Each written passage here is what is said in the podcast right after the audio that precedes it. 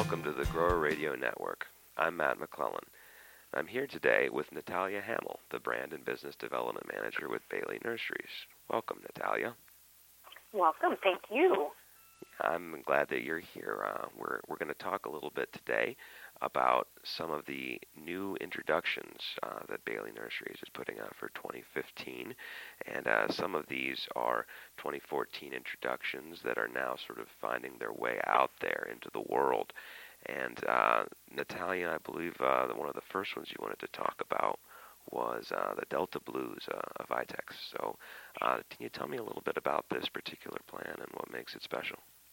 You bet. Um, Delta Blues is the first what we would call intermediate size Vitex on the market. Um, most people are very familiar with Shoal Creek, which is um, the the variety that's been out for a long time now, and uh, it's a good plant, um, but it's kind of big and gangly and kind of light blue flowers. And Delta Blues is a definite improvement on that. It's a much more uh, compact plant. Uh, it reaches a maximum height of about 8 to 10 feet tall and 8 to 10 feet wide, as opposed to, let's say, Shoal Creek, which would get at least twice that size. And so, um, more refined foliage, uh, shorter internodes, and a much darker, deeper blue purple flower. So, overall, it's just got a, a much nicer presentation um, in the landscape and in the garden. And you know, like like all vitex, it's going to be very drought tolerant, so it's good for those areas um, in the west and, and the southeast where rainfall can be in short supply. And uh, the flowers are quite fragrant, and uh, they're also terrific for attracting pollinators. So, um, you know, if you're uh, if you're trying to attract butterflies or hummingbirds or bees or anything like that, um, Delta Blues is, is terrific for that. Okay. The, the other thing that people um, may or may not be familiar with is the fact that um, while uh, Vitex is listed as a Zone 6 plant, so hardy to Zone 6, um, you can oftentimes grow it as a dieback shrub, like you would, let's say, Buddleia, for instance, in colder climates. So in Zone 5, um, you can still plant it and be successful with it, but it would simply die back to the ground every year and resprout sprout from that um, in warmer climates, it's going to be top hardy as well. Okay, very interesting. Now, uh, one of the other uh, introductions that that is uh, is new, something that that uh, growers and retailers are getting, their hands on, is uh, is there's been uh, a few new to additions to the Magic series of of crepe myrtle. Could you tell me about those new new additions? Oh, definitely. Um, the Magic Crepes are another group of plants in the first edition series, and um, they are a really, really terrific group of, of crepe myrtles. Um, I just can't say enough good things about these. Um, the Magic Crepes or gens in general um, have really excellent disease resistance, uh, particularly to, to Cercospora, which is a leaf spot that all crepe myrtles are, are susceptible to. Um, but these have been bred and selected with resistance to that and powdery mildew in mind. So they've got that going for them. And then also, um, they are more what we would call intermediate in size. So they're not the big tree forms. Um, they tend to be bushier in habit, um, smaller in stature. They vary anywhere from about six feet tall to 10 or 12 feet tall, depending on which one of the eight varieties uh, you're growing. Okay. And this year, um, we, we currently have six varieties in the collection. Uh, we have uh, two dark leaf varieties and then four green leaf varieties. And for 2015, we are adding two brand new ones, so that brings us to a total of eight in the Magic uh, series. And the first one is a dark leafed variety, and it is called Twilight Magic. Um, it's got a really nice, dark, kind of a plum colored leaf, and it holds that color all through the summer, even in the heat, and has a nice, rich pink flower, and it's uh, very, very heavily flowered. And then the second one that we've added for 2015 is just a stunning red flowered variety. It's called Ruffled Red Magic.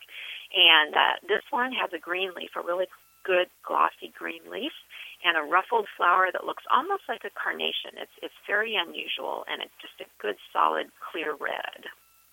Okay. So, um, what are what are some of the things that would make that make these new uh, new additions to the Magic line uh, uh, a good choice for, for growers to pick up and add to their uh, to their production?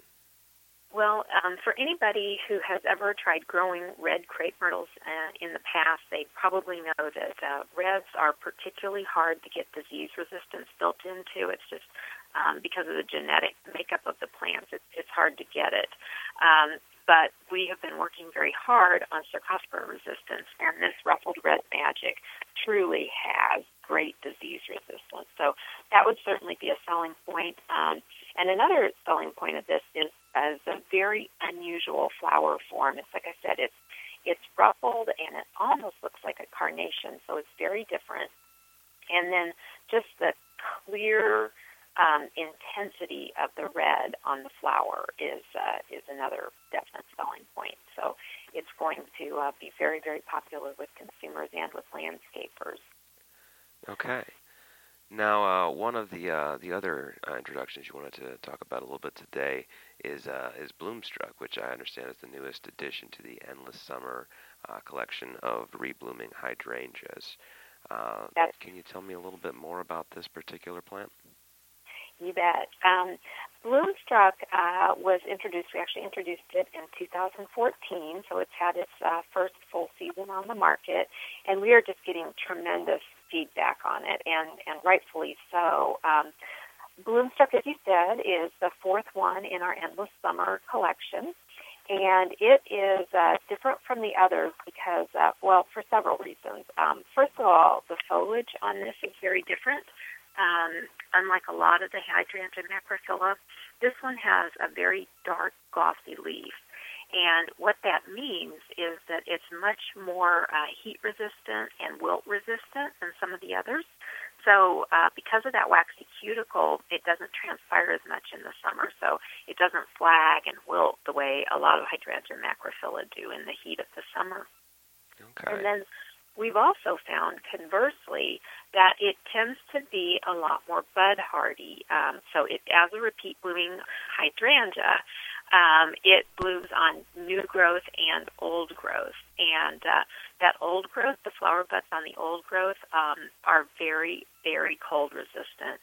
Uh, we saw it survive 28 degrees below zero uh, in Minnesota this past winter, uh-huh. and 50 days below zero, and it still came back and bloomed on that new wood. So it's really remarkable. And um, even up until uh, late October, um, this plant is still throwing new flowers and new blooms. So it's just it's a it's truly a blooming machine. Wow. And then the other thing that makes it a little bit different from some of the others is uh, the flower color. It's got a lot of red um, in in its pigment. So um, if you're growing it on the acidic side and uh, and it's uh, it's turning it it's turning a really deep, intense purple, kind of what we're calling it a, a blurple, a blue purple color. Um, if you're growing it on the alkaline side, it's a very very rich pink. So it's not the you know it's not the soft uh, colors of pink and blue you're normally uh, you're normally seeing in the hydrangea macrophyllus. It's a much more intense, deeper color. Okay. Very good. All right. Well, uh, thank you so much for your time today, Natalia. You're very welcome. I appreciate it. Of course. Now, and if you want to know more about some of the 2015 new introductions, pick up the January issue of Nursery Management. Uh, our new plant pavilion feature uh, will have plenty of new introductions, and uh, if you have a new plant you'd like to see featured, please give me a call at 216 393 0261. And thank you once again for listening to the Grower Radio Network.